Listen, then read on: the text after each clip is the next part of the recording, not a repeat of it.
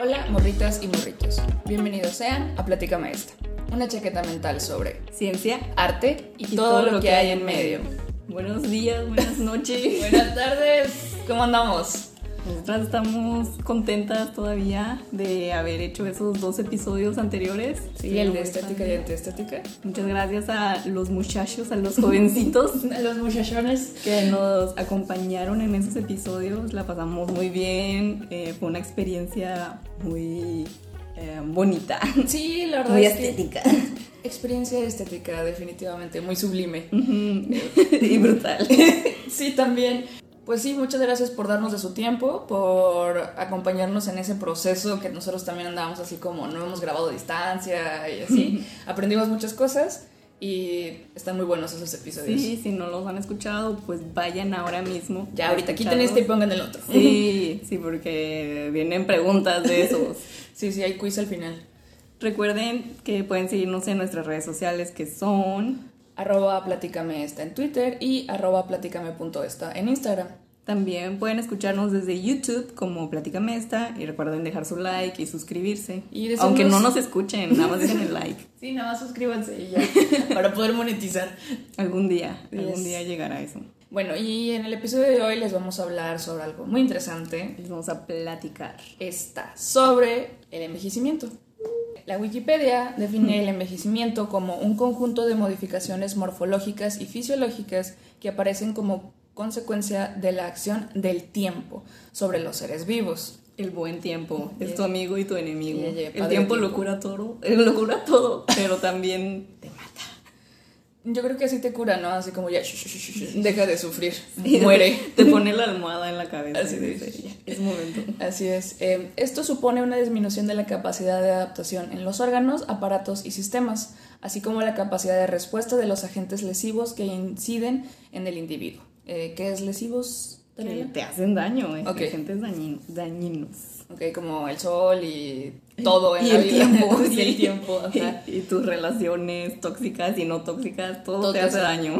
Según la OMS, del 2015, la esperanza de vida al nacer ha aumentado 20 años desde 1950 y actualmente llega a los 66 años. Se prevé que para el 2050 haya aumentado 10 años más. Así es. Bueno, eh, y luego está el envejecimiento acelerado. Eh, hay ciertos... um, ¿Qué son? Como enfermedades o situaciones biológicas. Ajá, sí, que hacen que envejezcas más rápido. Por ejemplo, el síndrome de Hutchinson, Guilford, Guilford. Guilford el síndrome de Werner y el síndrome de Down. Yo no sabía. Sí, así es, este, como estamos en, bueno, estas personas están enfermas, lo que pasa es que su sistema inmunológico es más sensible y todo esto hace que tengan problemas en la piel, ¿no? Entonces, no importa cuánto bloqueador te pongas, la luz te hace daño y, y o sea, los, todo esto te da los agentes lesivos los agentes lesivos son, sí, sí, actúan más. eres más sensible, ¿no? O sea, no se trata de tampoco de discriminar a nadie, pero sí hay que tratarlos con mucho más cuidado. También existen otros tipos de trastornos que hacen que el envejecimiento se acelere, como los trastornos glandulares o endocrinos. Eh, las personas con VIH también eh, sufren mucho esto. El alcoholismo, la gente que es oficialmente alcohólica, no que porque te hayas puesto una borrachera ayer, este, hoy ya amaneces más viejo, o sea, no necesitas Bueno, pues. es necesario. El requisito es que seas alcohólico oficial. Y la exposición a radicales libres, la contaminación, eh, la exposición repetida a luz UV, entre otras cosas. Muchos factores son los que nos que afectan. la tierra, el polvo, las plantas, todo.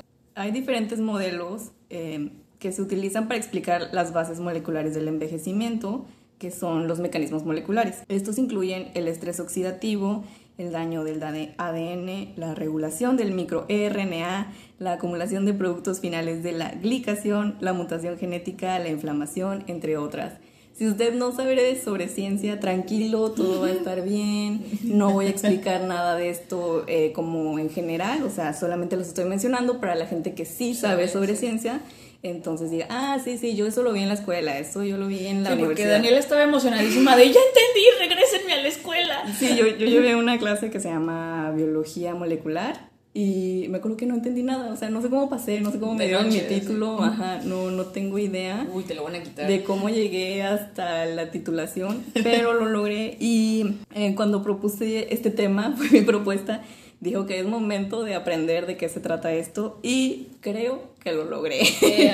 vamos a ver si sí es cierto. Si me lo puedes explicar y yo entiendo, entonces sí entendiste. Y aparte, todas estas son teorías, en realidad no sabemos qué pasa, como los científicos realmente solo pueden hacer un experimento y decir, pues yo creo que es esto y yo creo que esto afectó de esta forma, entonces en realidad no sabemos, ni los científicos saben qué es lo que pasa, ¿no? Tendría que bajar Jesús a decirnos sí, sí, así es. Sí, yo creo que si Dios baja, les diría que sí a todos y se regresa, ¿no? Es como que, ay, a ver, háganle como quieran. Muy bien. Otra de estas teorías es lo de la senescencia celular. Esto yo lo vi en, en, mi clase de biología y si usted sabe ciencia seguramente también lo vio. Esto se trata sobre la detención permanente e irreversible de la proliferación celular. ¿ok? Recuerden que las células se dividen constantemente desde el momento en el que nos eh, engendramos y siempre hay una división celular, es algo que es inevitable, es, es parte de la teoría de la eh, biología celular. Okay. Entonces, cuando una célula es, detiene, o sea, deja de crecer, deja de dividirse, es lo que es la senescencia. No se muere porque la muerte celular es algo que es la apoptosis, esa es la muerte celular, no es eso, es senescencia de que creces, em, te quedas en un estado y... Está parado en el tiempo. Está parada, pero no está muerta, sigue funcionando. Entonces aquí ocurre como respuesta a las tensiones biológicas y ambientales como todo, creo que todo, es la excusa, ¿no? De que, ay, fue el estrés, es que le dio mucho el sol. Incluyendo la disfunción de los telómeros, de los cromosomas tranquilos, ahorita les explico qué es esto. Eh, esta fue descrita por primera vez en 1961 por Hayflick y se ha vuelto foco de las compañías de biotecnología malvadas que lo utilizan para mejorar, entre comillas, una variedad de condiciones oh, humanas. Ya, igual. Sí, sí. Eh, aquí tengo un dibujito que le voy a explicar a la Trini y lo voy a compartir también, en donde una célula normal pasa por un proceso de estrés o daño o lo que sea y se hace una célula senescente. Ahí ves la célula normal contra la célula senescente. Sí, se arruga. Se arruga. sí, claro. Entonces, aquí es lo que digo del de la detención del crecimiento celular. Um, se utiliza como propósito evolutivo de protección al individuo, de desarrollo y crecimiento de cánceres a estas compañías biotecnólogas malvadas lo utilizan como terapia, es una propuesta, ¿no? De terapia contra el cáncer, pero es una espada de doble filo, ya que ocurre de forma intencional en las células tumorales, o sea, una célula es tumoral, entonces le aplica la senescencia, entonces deja de crecer, ¿no? No la matas por completo, no ocurre la apoptosis, pero la detienes. Le, haces, le aplicas la senescencia. Esto puede ser inducida de forma no intencional en células no tumorales mm. y esto provoca inflamación, tumores secundarios y recaída de cáncer. Sí, porque te iba a decir, según yo, hasta donde alcanzo a entender, el cáncer es esta célula que no se quiere morir, ¿no? Ajá, son células eh, modificadas que están en mal estado, o sea, células podridas, no eh, estoy exagerando, no, no es así. Entonces estas células se van replicando y replicando y te invaden y te causan el daño a eh, diferentes es la manzana podrida del Sí, es como cuando una manzana, eh, es una forma de ilustrarlo, es cuando una manzana se, o una fruta se abolla y se, se, le sale un, un, moretón y se va haciendo negra y luego le van saliendo hongos y va infectando a toda la, a toda la, el fruto. Sí. ¿Ok? Um, hasta aquí vamos bien. sí. sí, sí estoy entendiendo, entonces Esto puede prevenir la aparición de tumores al inhibir la proliferación de células lesionadas, como lo expliqué. Y existe lo que es el SASP, que es el fenotipo secretor asociado a la senescencia. Es el SASP por las siglas en inglés. Y esta, esta fenotipo secretor lo que hace es que la célula, como mencioné, sigue viva, y entonces está funcionando, está produciendo lo que sea que produzcan las células y al momento de producirlo, pero como sigues vivo, te empiezas a inflamar. Porque hay más. Porque hay mucho y entonces lo estás acumulando y eso es lo que causa la tumoración en las células senescentes. ¿Entiendes? Deja que cuaje. Esto también va relacionado con el acortamiento de telómeros. Recordemos otra vez un poquito más que en cada ciclo celular, cuando la célula no está en senescencia, si nos regresamos un poco más, la célula está normal, se está dividiendo y en cada división celular este, están los cromosomas. Lo recordamos, ahí tengo un dibujito. Sí, gracias. Ahí está el cromosoma y el cromosoma está lleno de ADN y tiene los, los telómeros. Los telómeros son esas puntitas. ¿Los ves que están marcados en amarillo? Los palitos. Esos son los telómeros Y en los telómeros el, el, código de ADN que tienen ahí solamente es como para proteger la información importante que es la que está dentro del cromosoma. O sea, haz de cuenta que el telómero es esta Um, ubicas los carritos chocones, Ajá. ves que tienen como una, oh, una dona o algo así alrededor que los protege, cuando que los telómeros son eso. Oh. Los telómeros están ahí, son información, son proteínas que están para proteger la información importante, que es la que está en el resto del cromosoma. Ok, muy bien. ¿Estamos bien? sí. Bueno, entonces con cada replicación de, de división celular y replicación del ADN, estos se van haciendo más cortos. O sea, desde que naces Mm. Se, van, se van recortando y recortando, entonces cada vez tienden a ser más pequeños. Entonces cuando se hacen más pequeños, ¿qué estás afectando después? Lo que está adentro del cromosoma. Porque ya no hay que lo proteja. Ajá, porque se va perdiendo esa protección. ¿Y por eso envejecemos? Y por eso, mm, ah, eso pasa con el envejecimiento. Eh, y por eso nos dan más enfermedades cuando vamos envejeciendo. Oh, ok. Ok, entonces tenemos a la gran telomerasa, que es esta enzima que mantiene la longitud del telómero. O sea, al mismo tiempo nuestro cuerpo sabe protegerse, entre comillas, ¿no? Pero, les digo, como vamos envejeciendo, va pasando la vida, este, estas telomerasas van perdiendo como fuerza y, y, pues no hacen muy bien lo que tienen que hacer, ¿no? Este, no podemos exigirles muchos, muchas cosas. Pero las células cancerígenas expresan mucha telomerasa, pero uh, es, es cáncer. Es cáncer, ¿no? Entonces lo que no quieres es, expresar esas células que están infectadas. Trini, ¿estás bien? Sí, sí, sí, sí, porque, o sea, ahora puedo entender un poquito mejor qué es lo que se estudia del cáncer, o sea, porque para mí es como, pues quítalo, ¿no? Pero... pero Mochame la pierna. Ajá, sí, pero también es como, no, pero también queremos cosas que están ahí para estas otras cosas, porque a fin de cuentas es esta célula que no se quiere ir y, está afectada, pero no se va. Y vivir para siempre requiere que las células no se vayan, ¿no? O sea, cosas así.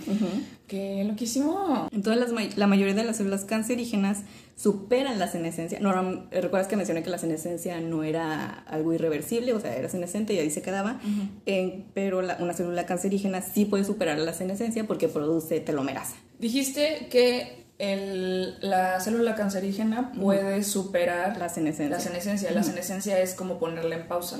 Y la supera precisamente porque tiene telomerasa. Porque produce telomerasa. Ajá. Ok. ¿Y cómo hace eso? O sea, la telomerasa, ¿cómo ayuda a que, no sé? ¿Cómo ayuda a qué? ¿Cómo ayuda a que salga de la senescencia? No, la telomerasa, porque acuérdate que la senescencia es por el acortamiento, o sea, una de las causas de senescencia es por el oh. acortamiento de los telómeros. Entonces, al tener telomerasa, proteges los telómeros y, y sales de la senescencia. te superas. Yes, se supera a sí misma. Ajá. Eh, y otra cosa es que no se sabe exactamente la forma directa en la que afecta, pero la evidencia demuestra que afecta. Ah, o sea, el acortamiento de los telómeros. Este, no, no sabemos bien. Eh, hasta antes, hace muchos años, decían que eso era ADN basura, era trash DNA. Y con los años, con la investigación y todo eso, se ha puesto como en evidencia de que no es ADN basura, sino sirve para algo. Entonces, ¿sirve para qué? Pues para proteger los telómeros.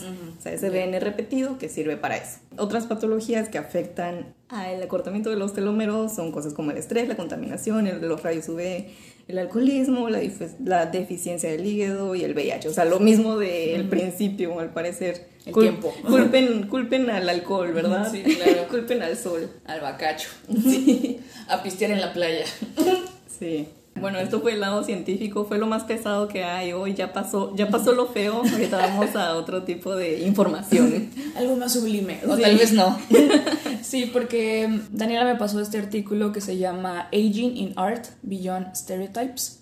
O sea, como el... Más allá de los estereotipos. Así es. Cómo los artistas expresan el envejecimiento en sus obras de arte y y qué significan y qué, qué, es lo que están tratando de decir al respecto, ¿no? La verdad es que el artículo está muy bueno, si lo quieren leer ahí se los pasamos. Y lo que encuentran es que las representaciones artísticas equilibran las experiencias negativas del envejecimiento con las fuerzas del desarrollo y crecimiento interior y social.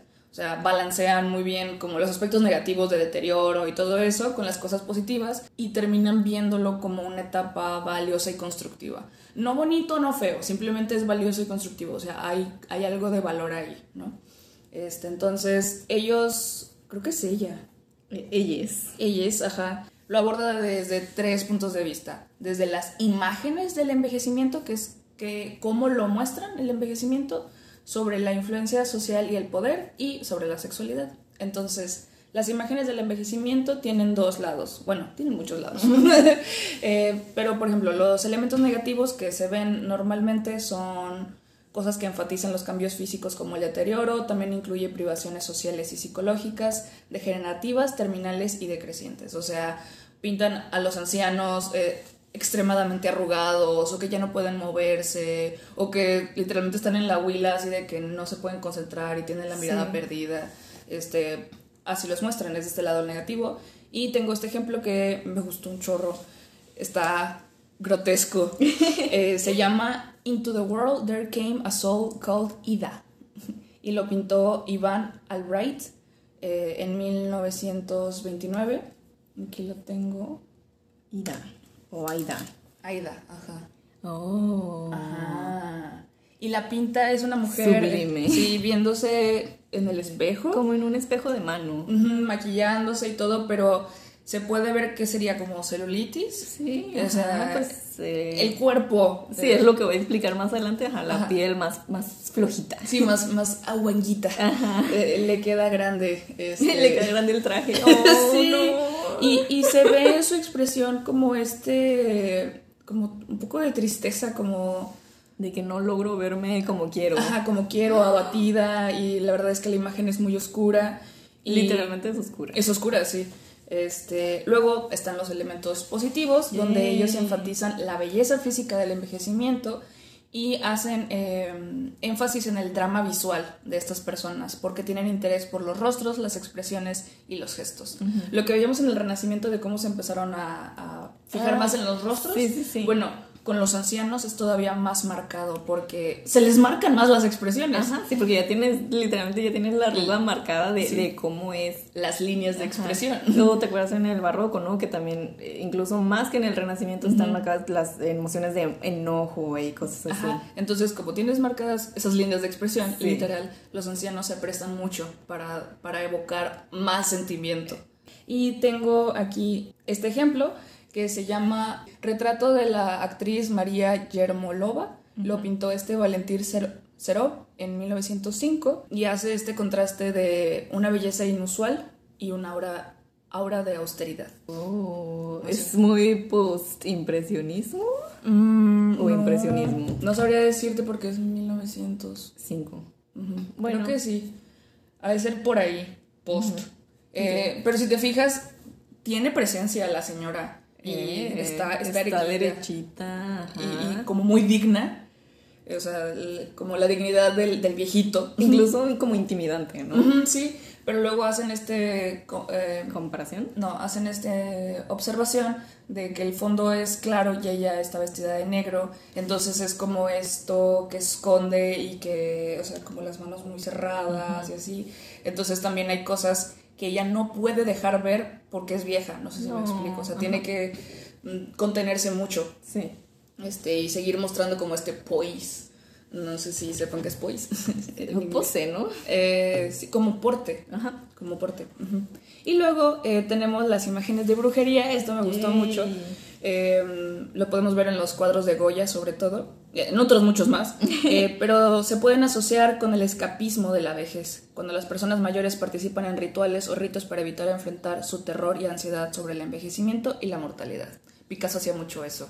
Tenía literalmente rituales así de que... Es como Voldemort bebiendo sangre de unicornio. Sí, sí, sí, es, es... No quiero envejecer. ¿Qué hago? Están en negación. Amigo, no puedes contra eso. No, no, no, ríndete, acéptalo como es, ¿no? Este, y bueno, les digo que lo podemos ver mucho en Goya porque él expresa exclusión, rechazo, injusticia y otras consecuencias del prejuicio hacia el envejecimiento. Y es, es muy bonito todo esto como que exploran porque a fin de cuentas son los artistas pintando sobre ellos mismos también. O sea, Goya vivió ese rechazo, esas injusticias. Conforme iba creciendo, él también sufrió deterioro de, de su cuerpo, ya no podía escribir, ya no podía escuchar bien, este, ya no se podía mover muy bien. Entonces, él expresaba ese resentimiento a estar viejo, ¿no? Y les pongo aquí el aquelarre o el gran cabrón de Goya, eh, que lo pintó en 1821 a 1823, y ahí explora temas de violencia, intimidación, envejecimiento y muerte. Wow. Y literalmente es el diablo. No es el diablo, es Sí, un... es el diablo. Es un cabrito. El cabrón. este. Es, es el diablo y es como cómo te acechan, ¿no? Y todo este miedo y esta angustia, pues lo podemos ver. Y esta es parte de sus black paintings, de las que ya habíamos hablado anteriormente. Eh, está chido. Está muy padre. está así como en... Horizontal. en- ajá, como en landscape, no sé cómo... cómo Sí, así. horizontal. Ajá, está chido. Este, y otro de Goya es Saturno devorando a su hijo, también tiene que ver con la vejez, porque explica que al aferrarse al niño como un compañero o como un cuidador, el padre termina absorbiendo la vida del hijo. Wow. Y por eso los hijos abandonan a los viejos. No. Ajá, o sea, están como los dos lados, ¿no? Sí. De, bueno, no puedes abandonar a tus papás, pero si te quedas con ellos también absorben tu vida porque requieren mucha atención. Y bueno, eh, la representación artística busca expresar cómo una persona mayor puede continuar sus actividades anteriores, tanto buenas como malas, o sea, ser un artista o ser un chamán o lo que sea, eh, pero que la vejez y la larga experiencia de vida no necesariamente te hacen una buena persona. Ah, claro que no. Bueno, esas son las imágenes que podemos ver en general. Obviamente hay un montón más. Luego está la influencia social y el poder. En general se les atribuye la sabiduría. Es considerada como su rasgo especial. Siempre vemos como a Gandalf el gris o Gandalf el blanco. Estos personajes que vemos normalmente transmiten sabiduría enseñando, aconsejando, consultando o mediante un ritual de paso. Sí, siempre está la abuelita sabia, el abuelo sabio. La abuela Sauce en Pocahontas. Sí, mm, hay muchas referencias. Dejamos que pase la basura. yo creo que sí. Me acordé del de amistad, también pasó lo mismo. Eh, a veces se muestran en desgracia exponiendo su debilidad o defectos o en declive mental y físico revelando la vulnerabilidad. O sea, de que ya les tornan la tacha, ¿no? Este, Sí. locos de poder o lo que sea. Eh, y de hecho, pongo aquí uno que ya habíamos visto, que es el estudio a partir del retrato del Papa Inocencio X de Velázquez, que lo pinta este Francis Bacon. ¿Te acuerdas? Sí. Ajá, que está así todo, de que Sí, sí, sí. es una representación de alguien que está deteriorado, que, que precisamente también porque está en una posición de poder y está Sí. viejo, eh, Y se luego- pudrió, ¿no? Imagínate cuántos, bueno, no sé, ¿verdad? ¿Cuántos años llevas en el poder que es como que, ah, vamos a corromper? Sí, o sea, sí de por sí dicen, no sé, yo no Nunca tengo he estado ahí. Nunca he estado ahí, que el poder corrompe. Imagínate después de, no sé, 20, 30 años sentado en el trono, Sí, sí, se sí. te chisquea, eh, Ok. ve la, la reina, Ah, no suelta. este. suelta. ¡Lo suelta, güey! Se va a morir primero el hijo. ok. Este, y bueno, eh, eso es como en general las posiciones de poder podemos tener reyes, princesas, este, chamanas o cosas así. Eh, y se atribuye influencia y poder en situaciones sociales, familiares y privadas, principalmente a mujeres mayores. Yes. eh, a las matriarcas, ¿no?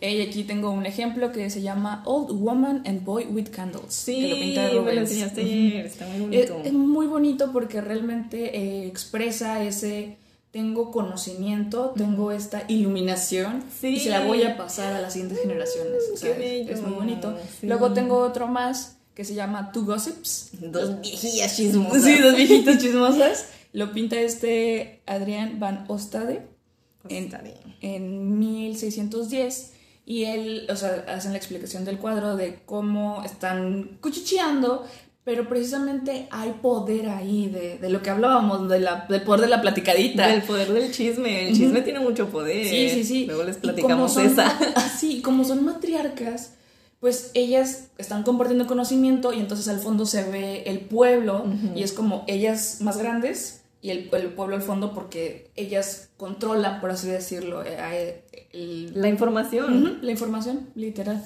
Y luego, desde el lado de la sexualidad, los artistas lo exploran expresando un tierno afecto y un íntimo compartir de compañerismo en la vida. Eh, tenemos el Logabout de Helen Redman, a mí me encanta. Eh, Este lo pintó en el 2010, es una artista contemporánea. Trini quiere ser ella de Sí, grande. yo quiero ser ella de grande, es que ve, se ve todo tierno.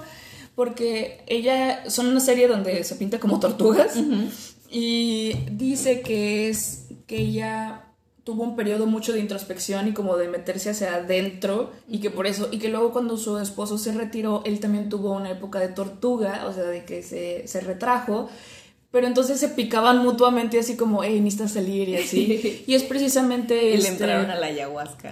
Seguramente. Pero es precisamente este compartir eh, intimidad, ¿no? De estamos pasando por las mismas cosas, los dos somos viejos. Sí, creo que eso es como lo bonito, o no, yo lo, lo romantizo de esta forma de envejecer con alguien, ¿no? O sea, no tiene que ser tu pareja, pueden ser tu grupo de amigos cercanos o tu familia, o sea, pero es esta intimidad, no, no tanto sexualidad, sino intimidad de, de compartir, con, crecer, crecer Ujú. con la gente, sí, Sí, sí, sí. entonces que está muy tierno, ¿no? Muy bonito. Es muy bonito, sí. Y bueno, en conclusiones de este artículo se dan cuenta de que las experiencias del envejecimiento crean el drama humano que desafía al artista a explorar la vejez. O sea, a fin de cuentas, si hablamos de vejez, estamos hablando específicamente de viejitos, o sea, Sí, sí. tercera edad. No, no hablamos de todo lo que tuvimos que pasar para llegar a la vejez. Pero es eso, o sea, envejecer es eso. Desde que naces hasta que te mueres estás envejeciendo. Y por eso estás contando las mismas historias siempre.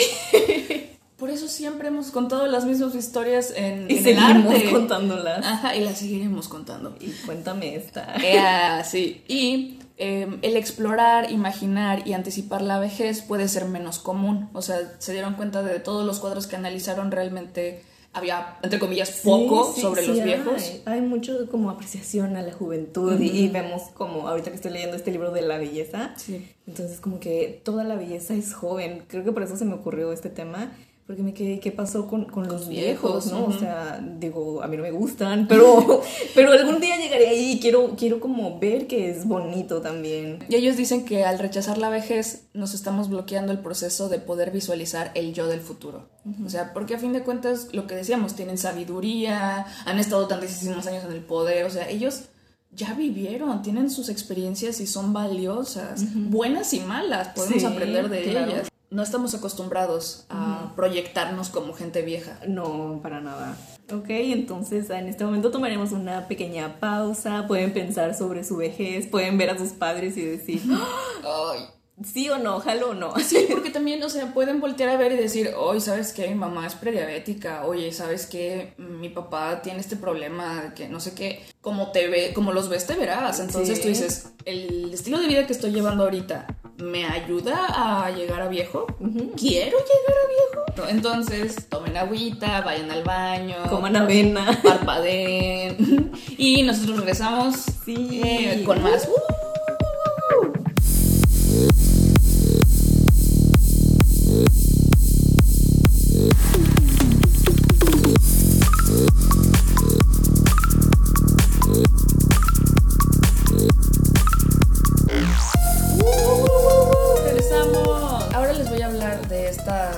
Esta, artista que mencioné que quiero ser como ella. Quiero ser ella ahorita. Sí. Quiero envejecer. Quiero abrir los ojos y ser ella. Sí.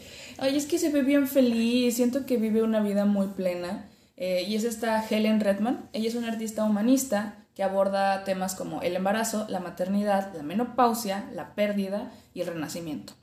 Su Muy- trabajo. Muy eh, femenina, ¿no? muy, sí, dice, su trabajo explora un arco holístico de creatividad, envejecimiento y feminismo. Me gusta. Y está bien interesante su historia porque ella, mientras estaba embarazada, eh, ya tenía una hija nacida y se murió su hija. La nacida. La nacida, ajá, mientras tenía, estaba por parir a su otra hija, entonces Ah. todo este shock, ¿no? De... Trauma. No, sí, un trauma. Y ella aborda eso, ¿no? De cómo estoy creando vida, pero la vida que tenía ya aquí afuera se me escapó de las manos. O sea, ha de estar loquísimo pasar por algo así. Eh, y por eso todo es muy desde el lado femenino. O sea, ella es mujer, a fin de cuentas. ¿De qué otra forma podría verlo? ¿No?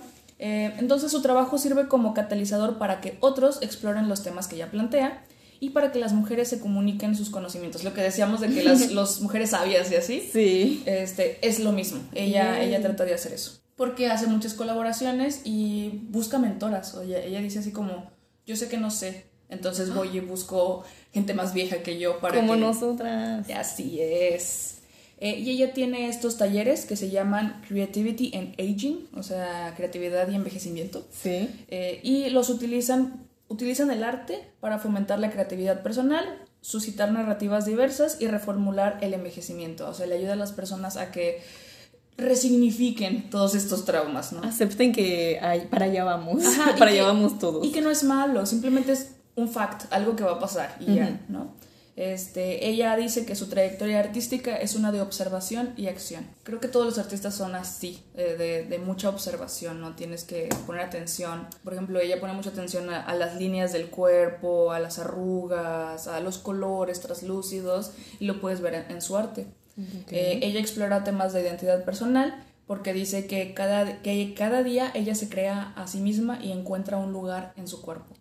Creo que um, ahorita me está dando esta chaqueta mental de como artistas, o, uh -huh. o, por lo poco que sé de los artistas, normalmente ven hacia el pasado, o sea, pintan sobre su pasado o sobre su futuro, uh -huh. pero casi nunca pintan sobre su presente. Uh -huh. Y ella en esta etapa de su vida está pintando sobre lo que, lo que está viviendo. viviendo. Sí, sí, ella, ella siempre ha pintado sobre lo que está viviendo. Y creo que más allá de que sea de cosa de artistas, creo que es cosa de humanos el no estar presentes. Sí, sí, ajá, exacto, sí. O vivimos con la ansiedad del, del futuro, futuro, o la depresión del pasado, sí. de cosas que ya pasaron. No queremos aceptar nuestro presente, como en Kung Fu Panda. Así es. Buena referencia. Este, y esto me gustó mucho de encontrando un lugar en tu cuerpo, porque no es, no es exclusivo de los viejos. Creo que es más marcado cuando estás viejo y como que te desconoces entre, frente al espejo. Pero ¿cuántas veces no nos hemos sentido extraños viéndonos al espejo? De que, Ay, what sí. the fuck, ¿quién es esa persona? Mm, sí. De que te disocias poquito, ¿no? Bastante, sí me ha pasado, es, es, un shock. Y también toca temas sobre los ciclos de vida, lo que te digo, el embarazo, la maternidad, la, la menopausia y así, eh, porque ella vio el poder de los artistas trayendo vida nueva. O sea, uh -huh. ella, se, ella se ve a sí misma como una artista al parir. Eh, creando vida, ¿no? Creando es como vida. lo de naturaleza muerta. Uh -huh, sí, así es. Entonces se me hace muy romántico y muy, ¿cómo se dice? Como acogedor la forma en la que está viendo la vida y la vejez esta artista. Uh -huh. Y ella le atribuye estos poderes curativos al arte. Tiene dos, bueno, tiene un chorro, la verdad, tiene mil años pintando. Eh, pero tiene dos exposiciones que les voy a decir que chequen. Tiene que eran 30, 40 años pintando o algo sí, así. más o menos. Ella uh -huh. tiene ahorita 80 años. Tiene una, ¿cómo se dice? Una serie que se llama Beauty of Old, uh -huh. donde adentro tiene otras dos series que se llama Hands and Leaves. De ahí no pude sacar este, imágenes, imágenes. porque no... Están protegidas. Sí, están protegidas, no las, pero les tomé un screenshot. No. sí, es que está muy bonito. Mira, esta es una de Hands and Leaves.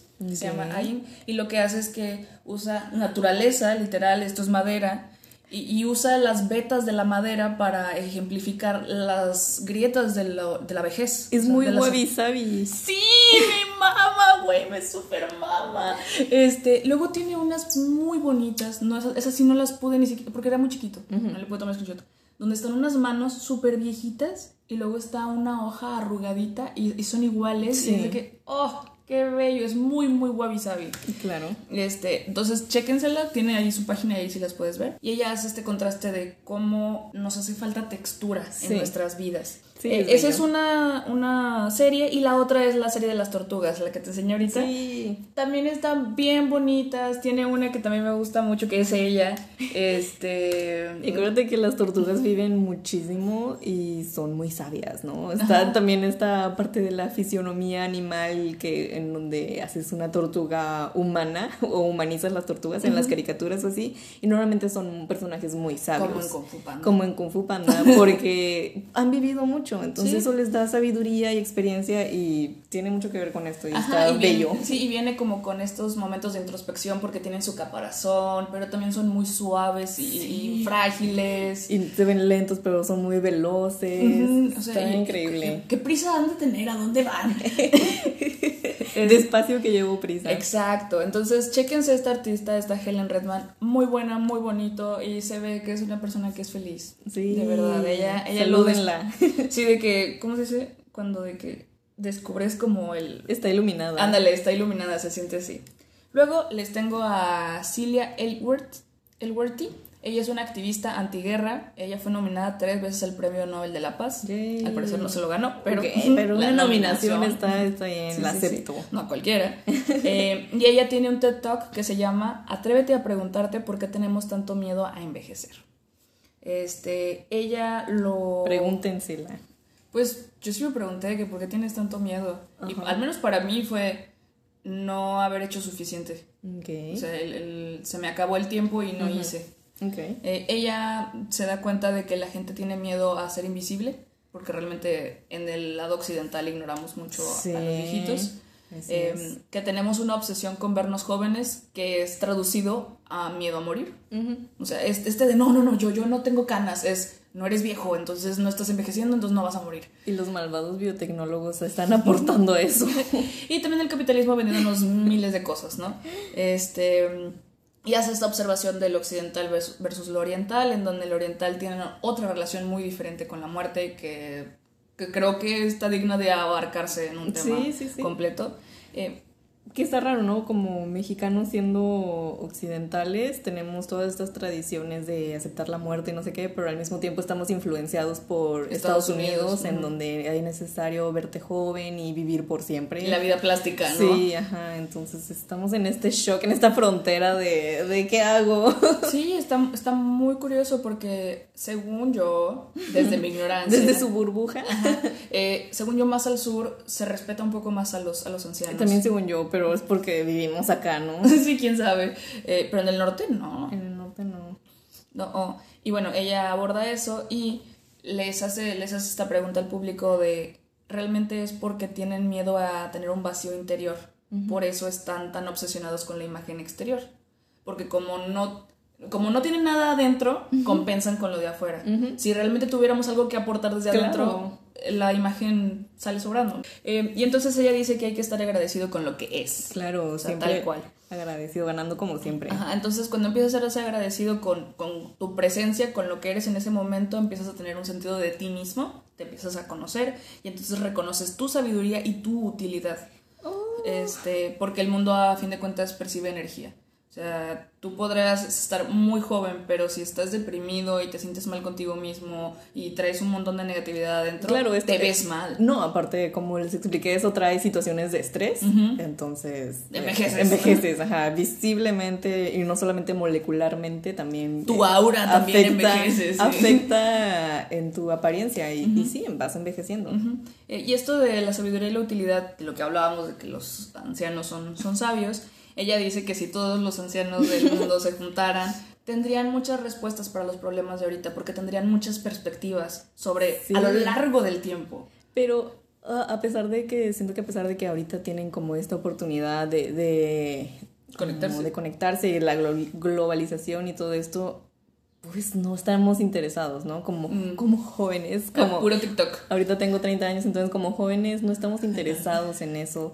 Y podemos verlo incluso con las estadísticas del podcast en donde la gente joven no nos escucha. No, no nos escuchen, what the fuck. O sea, literalmente de qué edad, de 17 de, de años. nuestra edad, ajá, de 17 años no nos escucha nada. Cero, así de que Ajá. cero personas de que Y ¿por? de ahí para adelante sí nos escucha mucha gente. Muchas gracias por escucharnos. Ajá. Eh, bueno, y ella habla del miedo al dolor y la soledad. Es algo como muy latente en todos los ancianos y por eso no queremos envejecer, porque Sí. envejecer duele. Se mueren tus amigos y estás Sí. solito. Oh, no, güey. Bueno, te sientes solo. Sí, te sientes solo y...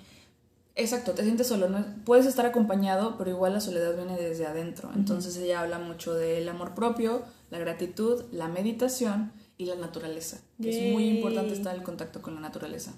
Sí, lean un poco, no voy a hablar de eso, pero lean algo sobre terapia hortícola, entonces ayuda mucho a, a estar en contacto con la naturaleza y bla, bla, bla. Y ella, bueno, es una activista antiguerra, entonces dice, bueno, ya cuando estás viejo... Como tú.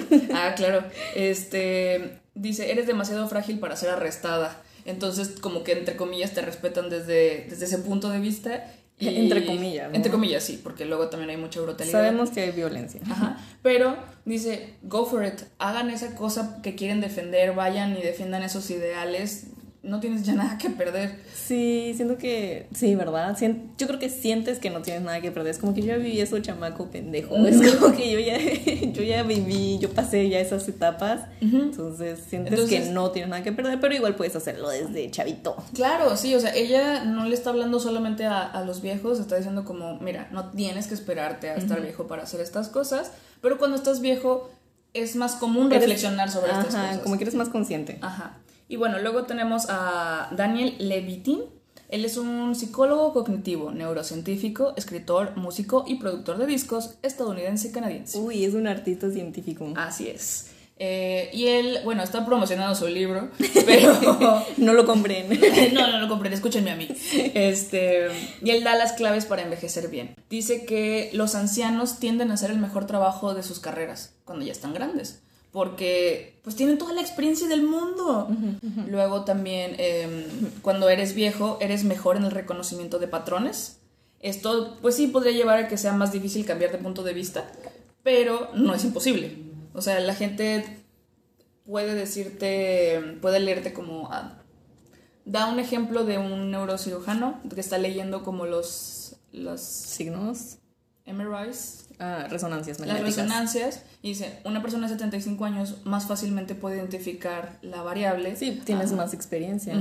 Y es eso. También los que hacen sushi, o sea, mientras ves que los empiezas eh, tradicionalmente lavando el arroz y luego vas pasando y tienes que lavar el arroz no sé cuántos años hasta que puedas sí, Como el ritual de paso. Ajá, hasta que puedas ser un maestro sushi. Entonces, igual, mientras más grande eres, más experiencia tienes y mejor te queda el sushi. Él entrevista al Dalai Lama y le pregunta que cuál cree que es la clave de, envejecer bien. Y él contesta que es porque es un monje budista. O sea, quiere ¿Qué no estás viendo? ¿Qué no estás viendo, ¿Qué tipo de pregunta es Un chamaco pendejo. Este, porque él dice que el cuerpo, la palabra y la mente los tiene dedicados al bienestar de los demás.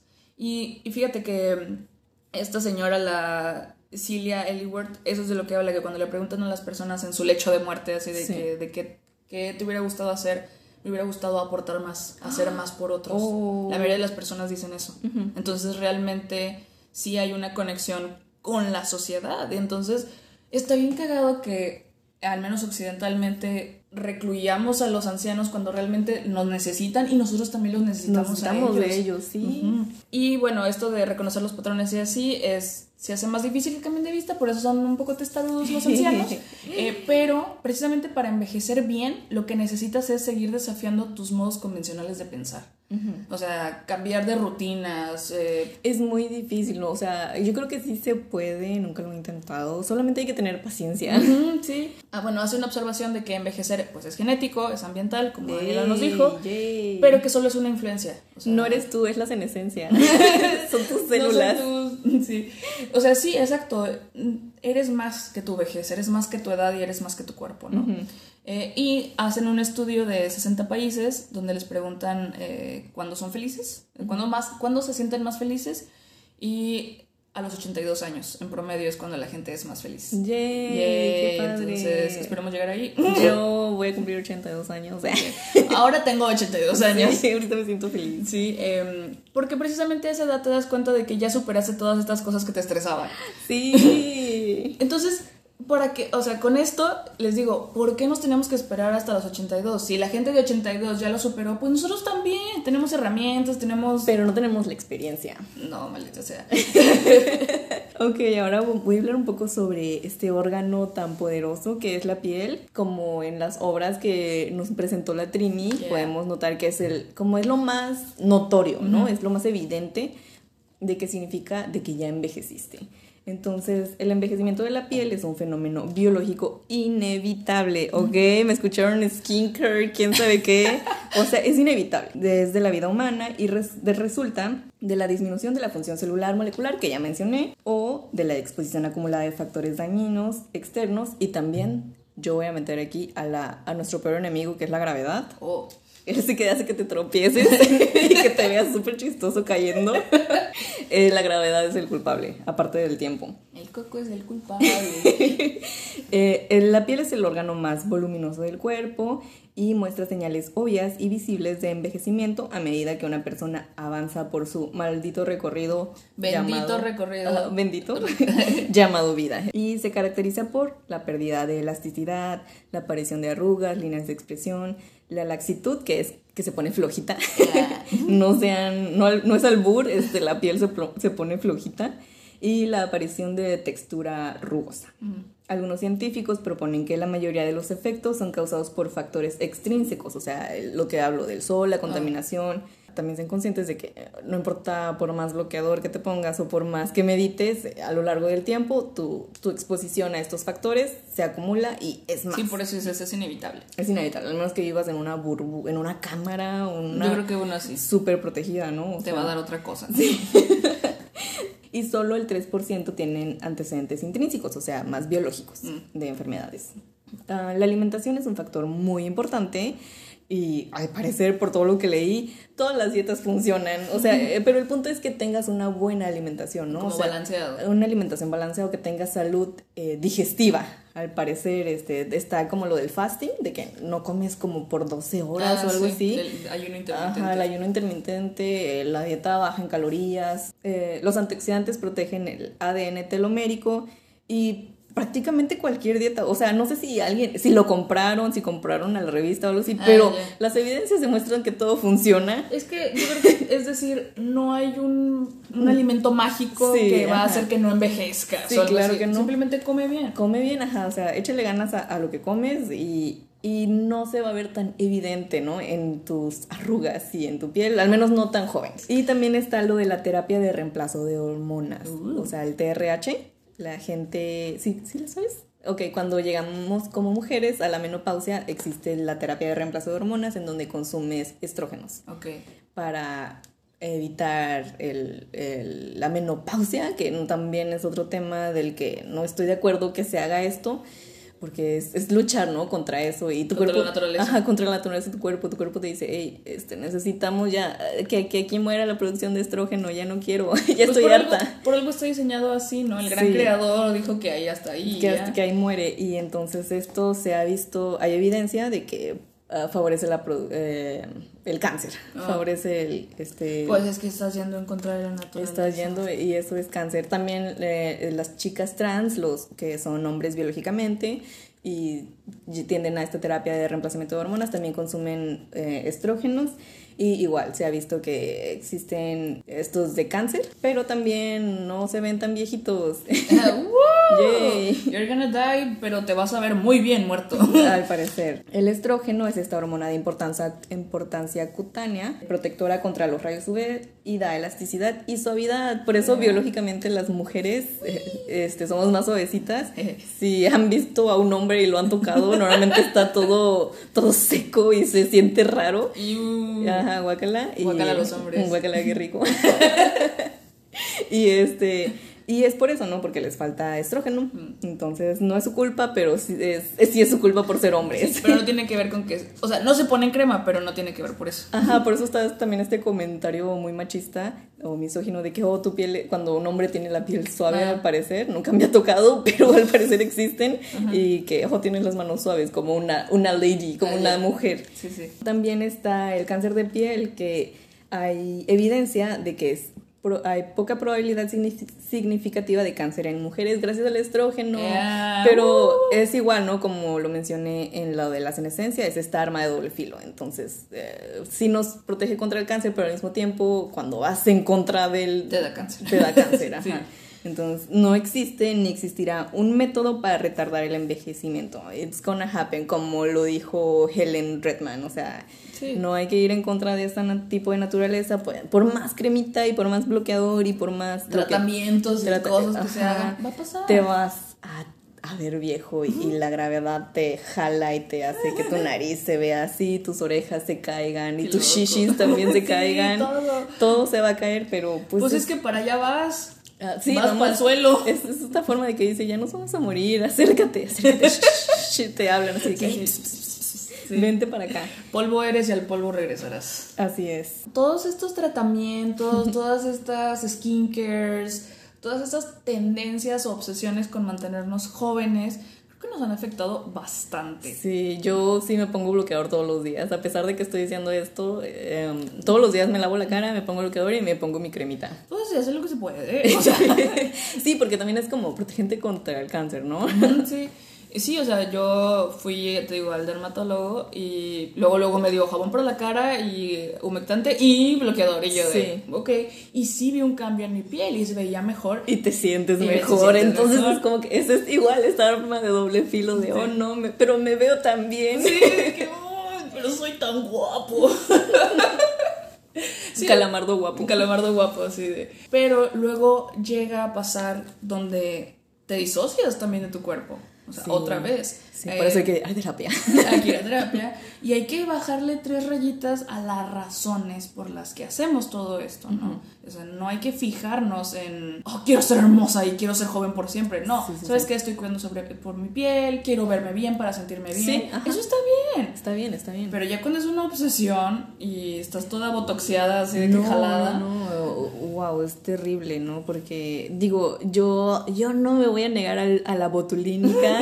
Eh, me gustaría hacerlo en algún momento, pero siento que a pesar de que tengo 30, 50 años, todavía me siento joven, todavía me veo bien, ¿no? Sí. O sea, me gusta lo que veo y en algún momento va a haber alguna arruga que digo, uy, vamos a bajarle dos rayitas, Sí. literal, ¿no? Dos rayitas a esta arruga Sí. y, y vamos a ver, sentirme mejor. Entonces, esta revista que se llama Allure tiene muy, un muy gringa. muy gringa, sí, tiene un video que se llama Disipando los mitos de la belleza. Envejecer con gracia. Suena muy como Propaganda. Propaganda, sí, sí. es mucha propaganda. Este, bueno, y ahí una de ellas dice que a veces tiene esta incapacidad de relacionarse con su edad. Así como Daniela, pero para el otro lado. O sea, ella tiene 62 y dice, para mí 62 es la abuelita de alguien, no soy yo. O sea, yo, yo soy joven. Sí. Ajá, Pero es lo que te digo, te, te desprendes de tu cuerpo y ya no estás presente. Y eso afecta. Oh, sí, ¿verdad? Sí. Estoy loca. Sí, necesitas empezar a decir que tienes la edad que tienes, güey. Oh, no Eh, puedo. y luego también cómo nos afecta esta imagen perfecta que nos presentan de estas veinteañeras, Ah, sí. eh, súper flawless, así de que su piel, todo, porque están airbrusheadas, o sea, es Photoshop. No, y luego también está como que una persona normal de veintitantos y, la gente de 15 años o no sé, Ah, dicen, wow, no puedo creer que tenga 25. Y es como que am, se ve bien, ¿no? Se Sí, ve como una persona de 25. normal, sí. Ajá, no. Sí. ¿Cómo crees que son las personas de Había 25? visto un, un video que mencionaba sobre, hay una tendencia en TikTok de te ves como si tuvieras 30, refiriéndose como eres viejo y no sabes cómo usar el internet y así, y yo, "Ah, ¿cómo? ¿Ya ser viejo es 30? ¿Qué pedo? Malditos generación Z. Sí, Eh, son tontos. Por eso no nos escuchan. ¿Cómo no nos escuchan? No importa. Pero esta imagen perfecta precisamente es sobre una mujer y estás en tu época más insegura y más vulnerable. Es cuando peor te sientes con tu cuerpo. Yo me acuerdo cuando estaba en la prepa, yo tenía una relación pésima con mi cuerpo y ahora que volteo digo, güey, estaba bien flaca, me veía súper bien, me veo, entre comillas, mejor que ahorita. y, y en ese momento me llevaba la chingada cuando me veía en el espejo. Oh. Entonces, ahora cuando me veo en el espejo digo, no, no me va a volver a pasar. Tal vez no es lo que yo Es como quiero. que, ay, pobrecita, está bien mensaje. Sí, está pendeja, ¿no? Entonces no quiero que cuando yo tenga 30 voltee a ver a mi yo de 26 y que diga, no manches, me veía muy bien y, y no disfruté eso. Sí, a mí me dio mucho este shock y creo que fue por eso empe- que empecé a decir que tenía 30 cuando le enseñé a unos chavitos, unos conocidos muy jóvenes que, que relacioné, que me relacioné con ellos, ¿no? Les dije, ah, mira, aquí estoy cuando tenía 18 y me, me dijeron, te ves igual. Y yo como de, no es cierto. Y luego me vi y dije, tal vez sí me veo un poco igual, pero me siento diferente. Ujú. Entonces yo ya no voy a permitir que me digan que, que me veo igual que cuando era una estúpida de 18 años. O sea, Sí, sí, no, no me siento así. Yo me Sí, siento grande y, y, y soy una señora. Sí, pero tiene que ver con no estar ah, como, como o sea, en contacto con lo que eres en ese momento. Es o lo que era una estúpida antes o lo que no quiero ser vieja ahora, ¿no? Pero realmente estás aquí y ahorita y es todo lo que hay. Sí. Se chingó. También está la expectativa de verse bien. Eh, también en los hombres está la expectativa, pero... Pero no nos importan los No hombres. nos importan, estamos hablando sobre las mujeres. Eh, es mucho más grande en las mujeres, ¿no? El que no tengan canas, que no tengan arrugas, Sí. eh, que se vean delgadas. No, pero los hombres siento que caen en una negación todavía más profunda, pero no vamos a hablar de ellos. No, luego, lo- luego podemos hablar de Hablen eso. ajá. ustedes. Sí, eh, porque tiene que ver más con la coerción social que se ejerce sobre las mujeres. Tal vez los hombres se tripean más. Solitos, ellos solos se hacen bolas. Pero a las mujeres viene alguien y les dice, oye, ¿tienes canas? Oye, ¿te estás arrugada? Sí, ¿no? Oye, ¿qué, qué chingados, güey? ¿Por qué vienes y Sí, me dices? Siento mucho también eso de, de las mujeres que tapan sus canas. Yo quisiera tener el pelo así de platinado. ¿Verdad? O sea, me encantaría. Siento que les falta. Creo que es este problema que les falta hidratarlo más, porque definitivamente las canas sí son Claro, más secas. envejeciendo, ajá, ajá. Entonces nada más es como que aplicarte un hidratante. Pero es- Pero yo ya ansío tener la, tomar esa cantidad de tienes, canas. sí, tomar lo que tienes y, y, y ver cómo funciona eso. Ok, tengo canas, tengo que hidratarlas un poco más, pero también las puedo pintar porque son canas, ¿me explico? O sea, Ajá, yo quiero canas porque entonces ya no me tengo que colorar el Sí, cabello. ¿verdad? Y también es esta, te digo, coerción social de que vienen y nos dicen, entre nosotras también nos decimos, y los hombres también. Sí, eh, es y una luego también- tradición. Ujú. y también este como inconsciente de querer obtener una reacción de la gente. De, wow, ya la viste, se ve súper joven, súper guapa y así. Queremos ese, ese, nos retroalimentación, ¿no? El reconocimiento de que somos importantes y nos están viendo. O sea, queremos ser vistas. Y ese es el miedo que decía la, la otra señora, de ser invisibles. Cuando eres viejo, la gente no te voltea a ver. Aparentemente. ¿no? Aparentemente, Yo digo que siempre hay formas de sobresalir. Ah, claro, güey. Te pintas el cabello rojo macizo, güey. Te pones unos taconazos. Te vistes toda de verde y sales a la calle. Sí, hay Y formas empiezas de a gritar en la calle. Avientos gatos. Hay formas de llamar la atención. Claro, claro. Este, entonces, ellas hablan como de esta ironía de sentirse más bellas ahora que son viejas, porque voltean a ver a su yo chiquita e insegura y dicen, Y "Ay, toda mija". estúpida. Ajá, así de que, mija, tenías el mundo a tus pies y te sentías mal contigo misma, ya no más. Sí, O sea, sí, sí, ya sí. basta. Yo por eso sigo usando trajes de baño, enseñando la panza. Es como que sí. eh, ahorita me siento bien con mi cuerpo y vamos a mostrar el ombligo. No pasa nada. Es que de eso se trata, de aceptar lo que tienes en este momento y chido. Chido, Y ajá. muchas gracias piel, muchas gracias patas por llevarme a lugares y así, o sea, Sí, de que te puedes mover, puedes hacer Claro, cosas. todavía podemos hacer eso. Sí, precisamente esta confianza, cuando las ancianas hablan de esta forma, las tachan de arrogantes. O también nos podrían tachar a nosotros de arrogantes porque el capitalismo y el patriarcado se benefician de que seamos vulnerables y que seamos inseguras sobre nosotras. Para vendernos el skincare, el miles capas de maquillaje. Este, una amiga me estaba diciendo que el maquillaje literalmente hace que envejezcas más rápido porque va tapando tus poros, Sí, o sea, y entonces te van vendiendo más cosas para contrarrestar lo que el mismo maquillaje hizo. Así es, es correcto. Entonces tengan cuidado chicos. Y una de ellas, eh, te digo, esta, esta señora, dice que todavía tiene a su mamá viva. Entonces, no sé, la, su mamá debe tener como 90 años, casi 100. Y dice que le gusta mucho porque puede ver hacia dónde va. Y, y creo que eso es lo que nos llevamos de este capítulo, ¿no? De, de- vean a sus abuelitos, a sus Incluso papás. sus papás. Ajá. de que no, no todo es malo. Es de ese como me ves, te verás. Ajá. Está chido, está chido. Yo digo que sigan a Platícame esta. Sí, sigan a Platícame. Por esta. eso, antes de que sean demasiado tarde, tienen que seguir a Platícame Platícame esta. esta. Sí, síganos en nuestras redes sociales que son Arroba Platícame esta en Twitter y platícame.esta en Instagram. También pueden escucharnos desde YouTube como Platícame Esta y recuerden dejar su like y suscribirse. ¡Ey! muchas si, gracias. si les gustó, díganos, compárteselo a un amigo y nos vemos la Y siguiente. saluden a sus abuelitos. Ah, ya sé papá. No Trinita. Este, sí, sí. Bueno, nos vemos. Eh, bye.